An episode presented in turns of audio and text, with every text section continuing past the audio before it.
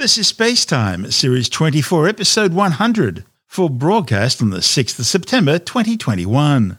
Coming up on Spacetime, the possible detection of a new type of gravitational wave, a break discovered in one of the Milky Way's majestic spiral arms, and the fastest asteroid ever seen. All that and more coming up on Spacetime. Welcome to Space Time with Stuart Gary.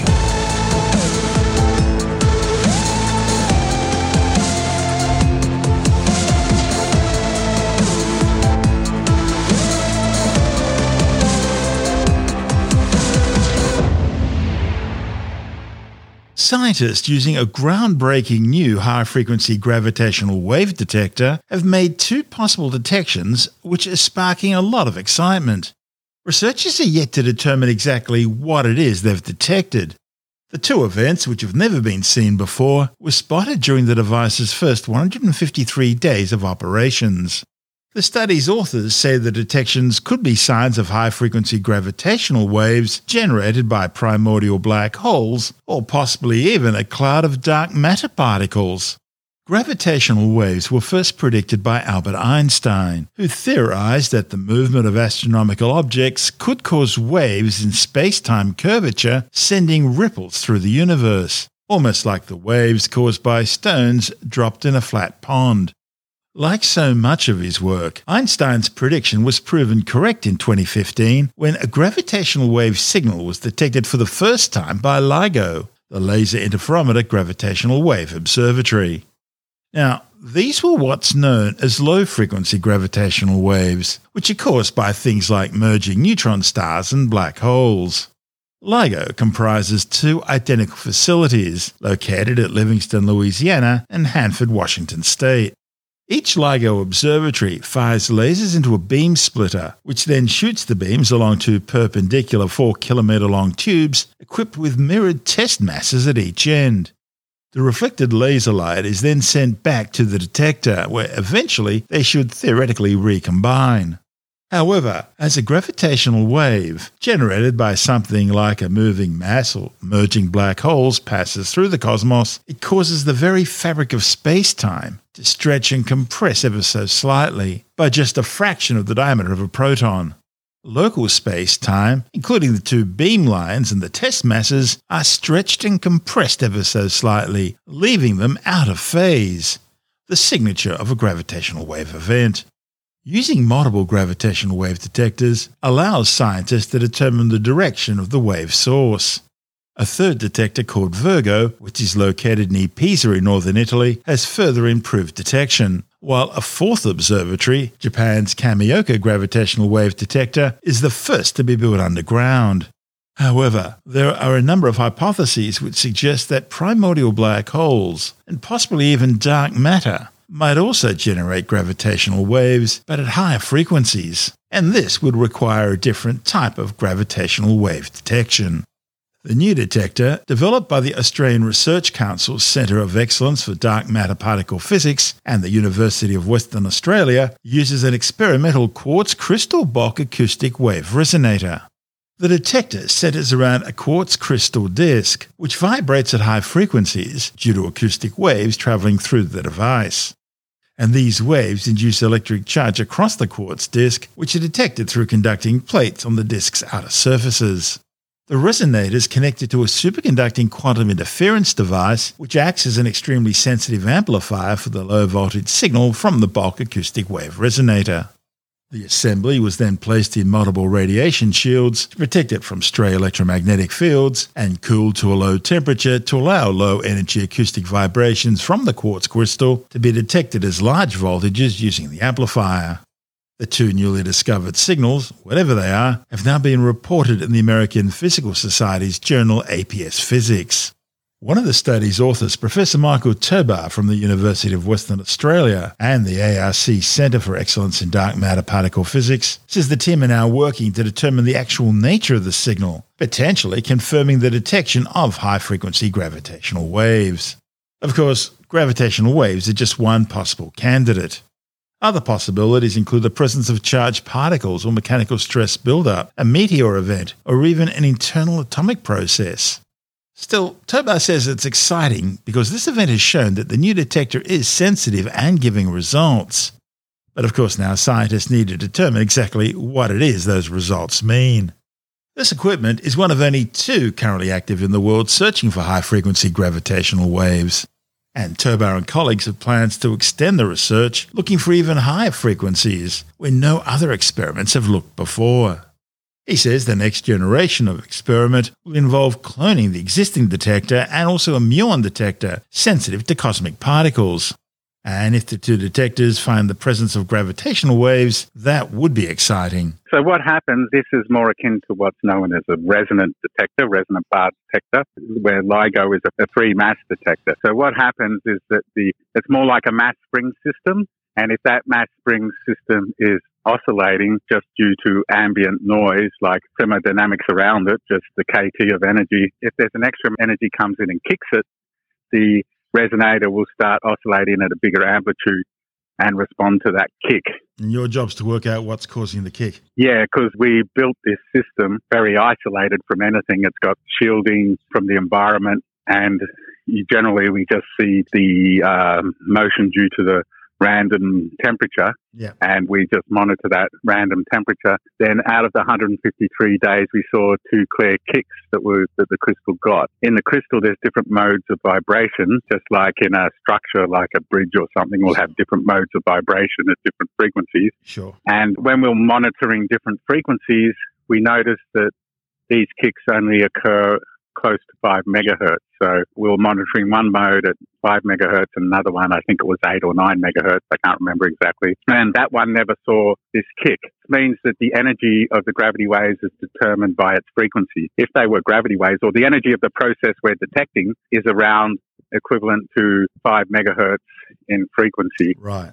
Energy is usually given by maybe Planck's constant times frequency. Whatever the energy of the, or whatever the frequency of the gravity wave is, we detected around five megahertz, but we didn't see it in the other modes mm-hmm. that were not at five megahertz. So there's some process happening that's giving the crystal a kick, a sort of like an impulse kick around the five megahertz in frequency. And you can rule um, out things like quantum fluctuations, you know, the Casimir effect. Well, the Casimir effect's more of a, uh, that's more like a random fluctuation like temperature, so yeah. that wouldn't give such a kick. So this has to be some sort of process signal that's coming in externally and kicking. So either it could be like relaxation in the crystal, but it's around, I don't know why that'd be around five megahertz, or it could be an external excitation like gravity wave or a cosmic ray or something like that, giving it a kick. With the funding we had, we just built one system and then we just get it running. We kept it running and then we just looked at data.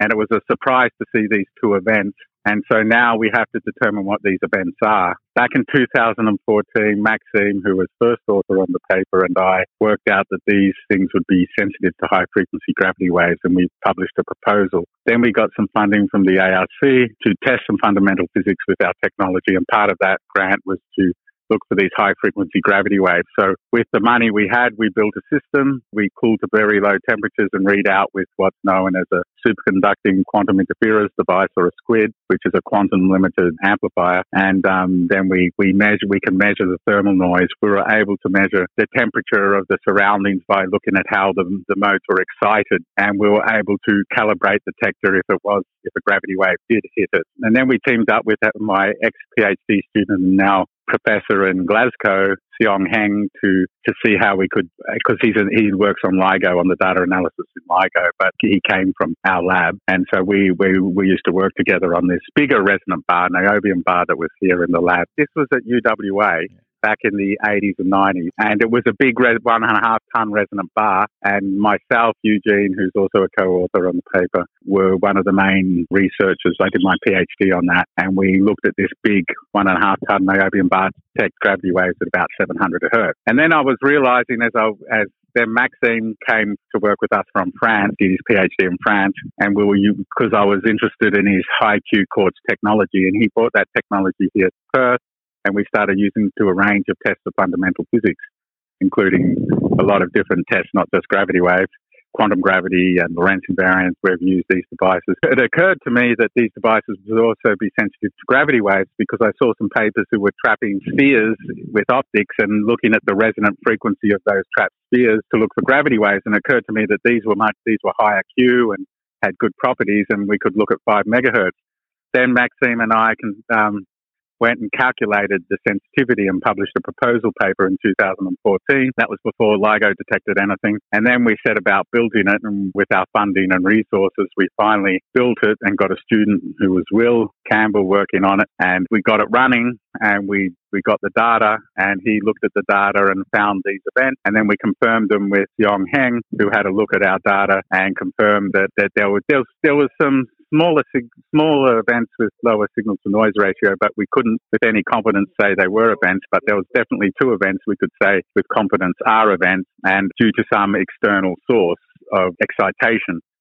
Now we built the detector to detect gravity waves, so that's one possibility because we know it's sensitive. But to do proper to to to determine whether they are, we have to build more than one and do cross correlations and make sure that they occur at the same time we got these events occurring at the same time in two different modes, near 5 gigahertz. So whatever the process is, we know that they're, they're occurring around 5 megahertz and they have a certain like an impulse because it has a certain width and it can excite more than one mode. So we know that. And so now we, we want to build more than one system and do a proper job to work out what these are. And that, that is a, a step up in um, um, experimental physics because we have to build all sorts of um, veto systems.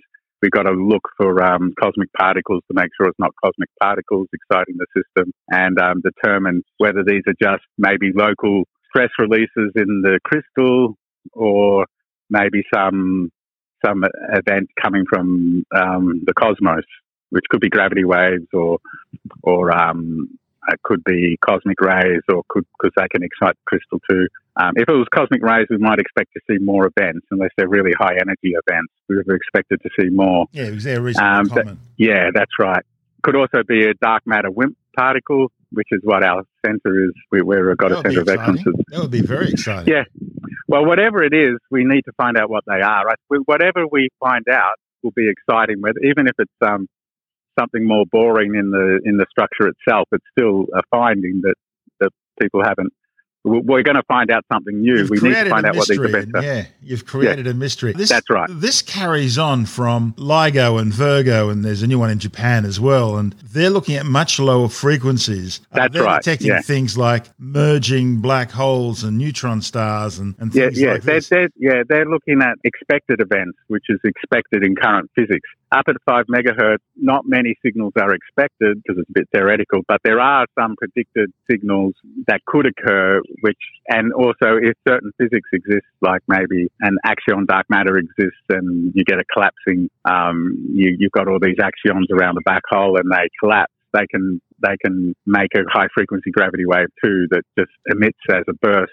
So there is now a group that is looking for, for high frequency gravity waves. There's a consortium, a worldwide consortium, which we're part of. They're looking for anywhere between a megahertz up to gigahertz high frequency gravity waves, which if detected, will be new, which will be totally new physics. It's just like when high frequency electromagnetic radiation was discovered, you know, gamma rays, that wasn't expected, but it led to a whole new astronomy. So we know gravity waves exist, so we should look for high frequency too, because if we discover them, it's a major finding in physics and will lead to major people thinking about what they are. So this is why we're pursuing this work. We have the technology to do it, and we find it interesting to do. And so now you've got to build another one and uh, the testing equipment yeah. to uh, to be able to compare the two and see what That's see. right. Well, yeah. Well, what we want to do is build three, and we want to read out more than one mode. We, we, in principle, we can use FPGAs and read out 16 modes at a time in one crystal. And if we have three, if we had three such detectors reading out all those modes, we would get all the information we need to try and determine what, what these events are. That's Professor Michael Tobar from the Australian Research Council's Centre of Excellence in Dark Matter Particle Physics and the University of Western Australia.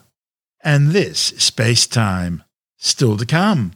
A break discovered in one of the Milky Way's majestic spiral arms, and the fastest asteroid ever seen. All that and more still to come on Space Time.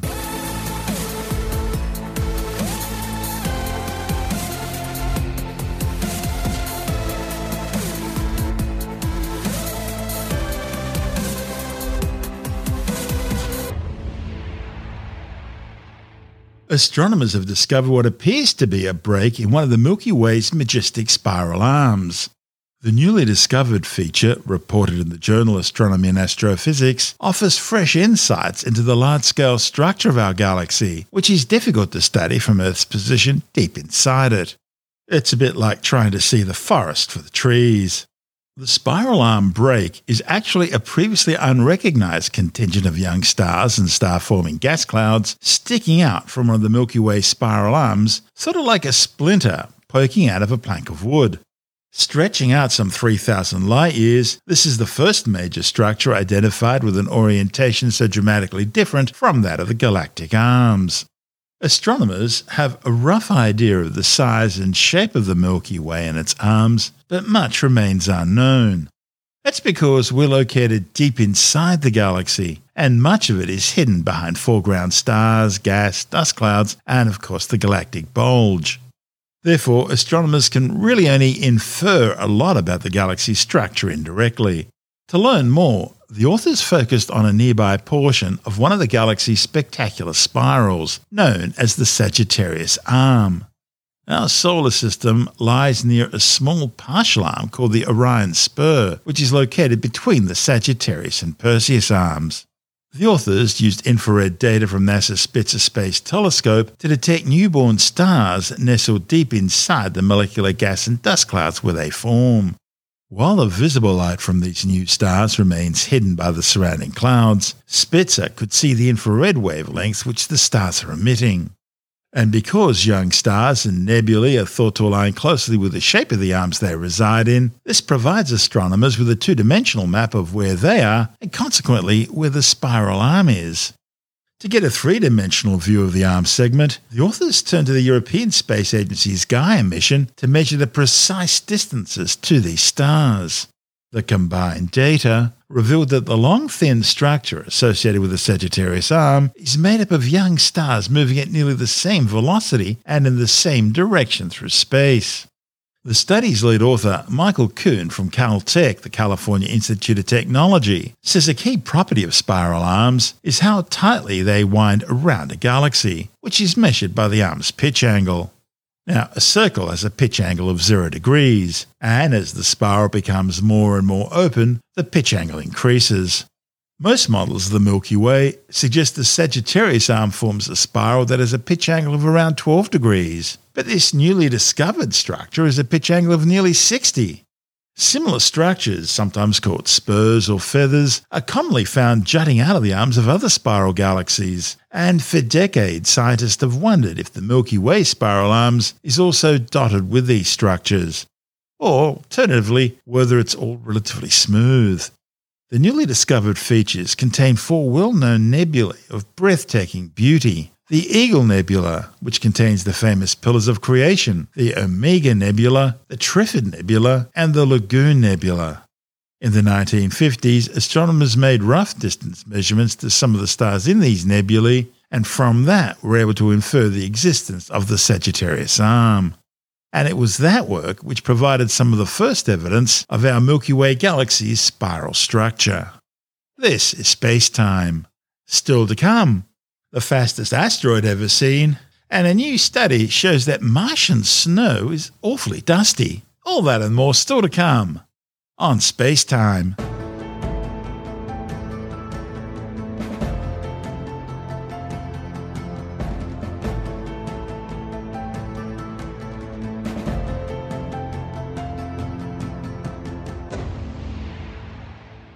Astronomers have discovered the fastest asteroid ever seen. The kilometre wide space rock, named 2021 PH27, takes just 113 days to complete each orbit of the Sun. It is a highly elongated elliptical orbit, which takes it to well within 20 million kilometres of the Sun, and a semi major axis of 70 million kilometres, meaning it crosses the orbits of both Mercury and Venus. Only the planet Mercury is known to have a shorter orbit and semi major axis. It takes just 88 days to orbit the Sun. But the asteroid swings in much closer. So close, in fact, that the Sun's massive gravitational field causes it to experience the largest general relativistic effects of any known solar system object. Being so close also means that surface temperature is awfully high, exceeding 500 degrees Celsius. Astronomers discovered the asteroid using the 570 megapixel dark energy camera in Chile. 2021 PH27 is believed to be one of around 20 known Atira asteroids, whose orbits are completely interior of Earth's orbit around the Sun. Scientists think it probably began its life in the main asteroid belt between Mars and Jupiter, but then got dislodged by gravitational perturbations and disturbances and thrown in towards the inner planets, eventually drawing closer and closer to the Sun. However, its high orbital inclination of 32 degrees compared to the ecliptic suggests it might instead be an extinct comet from the outer solar system. Future observations of 2021 PH27 will shed more light on its origins. From the little we can tell so far, its orbit's probably very unstable over long periods of time, meaning it will likely eventually either collide with Mercury, Venus, or the Sun, or be ejected out from the inner solar system by the gravitational influence of the inner planets. Its discovery is somewhat of a triumph. See, astronomers have a hard time finding these interior asteroids because they're often hidden by the intense glare of the Sun. And their survival rate isn't all that great either. See, when they get so close to the sun, they experience a variety of stresses, such as thermal stresses from the sun's heat and physical stresses from gravitational tidal forces. These stresses could cause some of the more fragile asteroids to break apart. Understanding the population of asteroids interior of Earth's orbit around the Sun is important in order to complete the census of near Earth asteroids, including some of the most likely Earth impactors that may approach the Earth during daylight and so would not easily be discovered.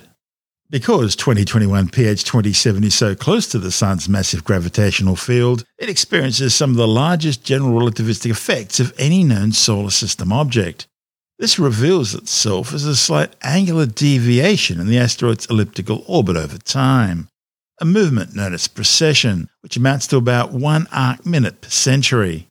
But we'll have to wait to find out more. See, the asteroid's now entering what's known as solar conjunction, when from our point of view here on Earth, it'll be seen to move behind the Sun, making observation impossible.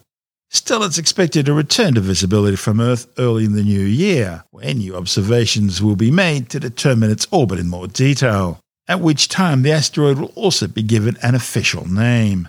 This is space time. Still to come. A new study confirms that Martian snow is very dusty, and later in the science report, discovery of a concerning new variant of COVID 19. All that and more still to come on Space Time.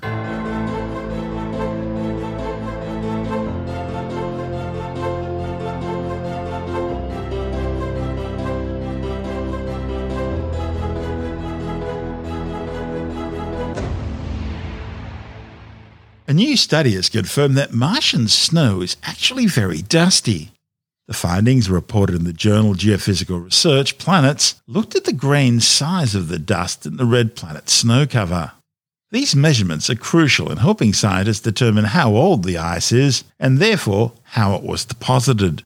The findings are based on combining data from NASA's Phoenix Mars lander mission and the agency's Mars Reconnaissance Orbiter, together with computer simulations used to predict snow and glacial ice brightness on Earth.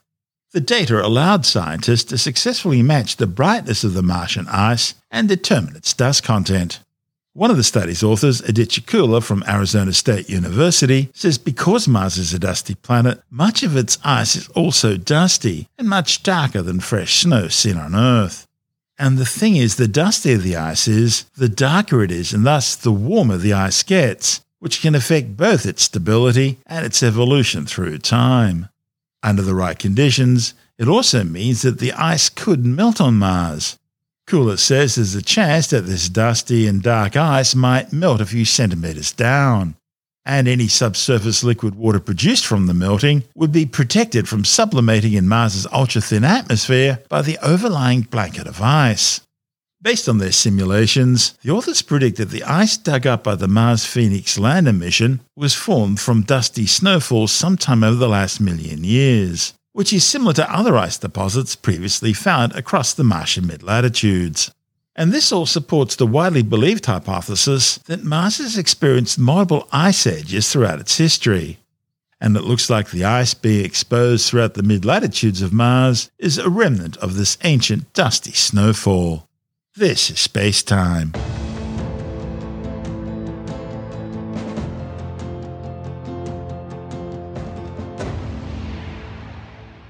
And time now to take a brief look at some of the other stories making news in science this week with a science report. Scientists have discovered a potentially new COVID 19 variant of interest, which they're classifying as C12. The mutation was first detected in South Africa back in May and has since spread to at least seven other countries spanning Africa, Europe, Asia, and New Zealand. A yet to be peer reviewed study of the new variant, reported in the journal medRxiv, suggests that it's accumulated a high number of mutations, many already identified in the four primary variants of concern alpha, beta, gamma, and delta. But the authors warn there are also additional mutations which provide a fresh cause of concern. The World Health Organization says more than 8 million people have been killed by the COVID 19 coronavirus, with over 4.6 million confirmed fatalities and some 230 million people infected since the deadly disease was first spread out of Wuhan, China. A new study claims that people can change their sexual orientation once they're shown data indicating that sexuality exists on a spectrum.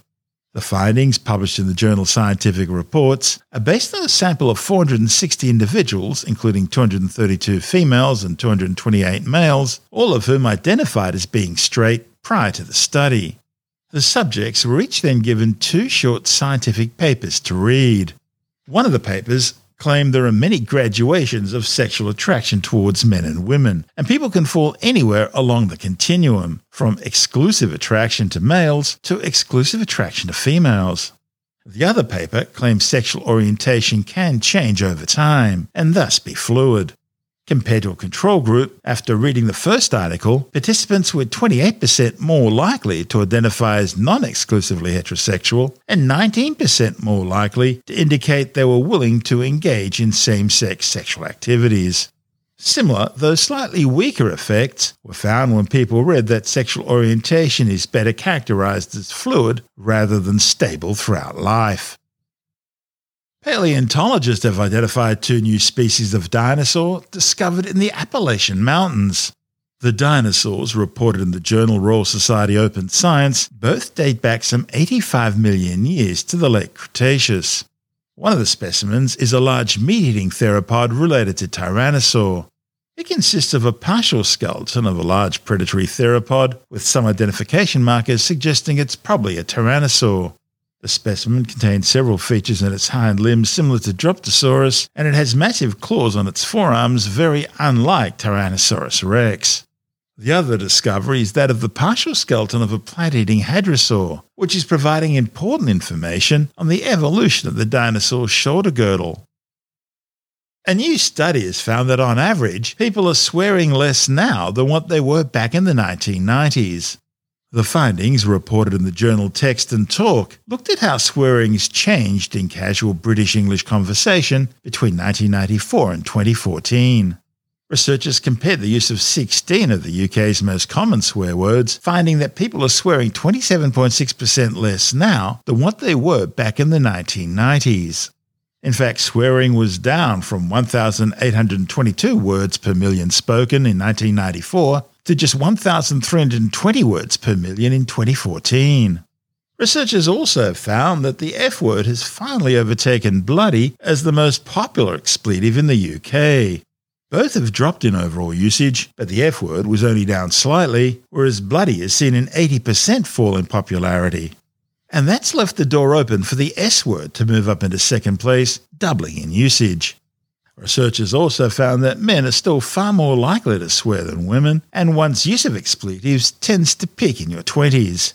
And while the use of obscene language is commonly seen as a sign that the speaker lacks vocabulary or even intelligence, numerous studies have shown that swearing relieves stress and has been linked with traits of verbal fluency, openness, and honesty. The Dunning Kruger effect is a well known hypothetical cognitive bias, stating that people with a low understanding of a subject or task tend to overestimate their own ability to know that subject or perform that task. Conversely, people with a lot of knowledge about an issue tend to underestimate their own ability to understand the issue. The effect is named after psychologists David Dunning and Justin Kruger, and it best demonstrates the ability of some people to objectively evaluate their own level of competence. Tim Mendham from Australian Skeptics says it explains why people who believe in things like UFO and COVID 19 conspiracy theories are so confident about their facts. Basically, it's, it's a topic which crops up quite a lot as, you know, as to why people believe things. And you know, there's individual motivations of things they've seen or things they've experienced convince them that a certain paranormal event or UFO or whatever is happening. There's also the idea of what's called the Dunning Kruger effect, which is basically that people who don't have a lot of knowledge exaggerate to themselves, convince themselves that they have a lot more knowledge, so they understand things more. The reverse is also true that people who do actually have a lot of knowledge or skills are more modest, even concerned that they don't have enough skills. So you get this sort of uh, discontinuity between what you can do and what you can't do. And the suggestion is that people who don't have a lot of training in, in critical thinking or whatever, and you can call that education if you want to go down that path, have more confidence in what they believe than people who do have more training. Perhaps people with more training are exposed to more alternative explanations of things or just uncertainty, if you like, about our knowledge. And in science would say nothing's 100% known in science, so the uncertainty is part of science, and that's, that's a good thing because it encourages us to keep trying. But in some places where you have lower education, you have a greater confidence in your belief, and that includes paranormal and UFOs. Because it's not only people of low intelligence. You explain it more perhaps education. There are people with very high intelligence, but as soon as they get outside their area, they might then fall for the three card trick and believe all sorts of strange things. And well, that's we've the published Nobel our, laureate syndrome. Yes, Nobel laureates we've published in our magazine about you know, people who are well-known scientists receive the Nobel Prize for their work in a particular area, but take one step to one side, or they pass their use by date, or they've retired, or whatever, and they don't show the same critical thinking about everything, and they will endorse the strangest things going. But because they're Nobel Prize winners, there's a certain imprimatur to what they're saying. So people say, oh, he must be true. He's a Nobel Prize winner. Well, the thing about the skeptics is you find that um, intelligence is not equal critical thinking necessarily. That's Tim Mendham from Australian Skeptics.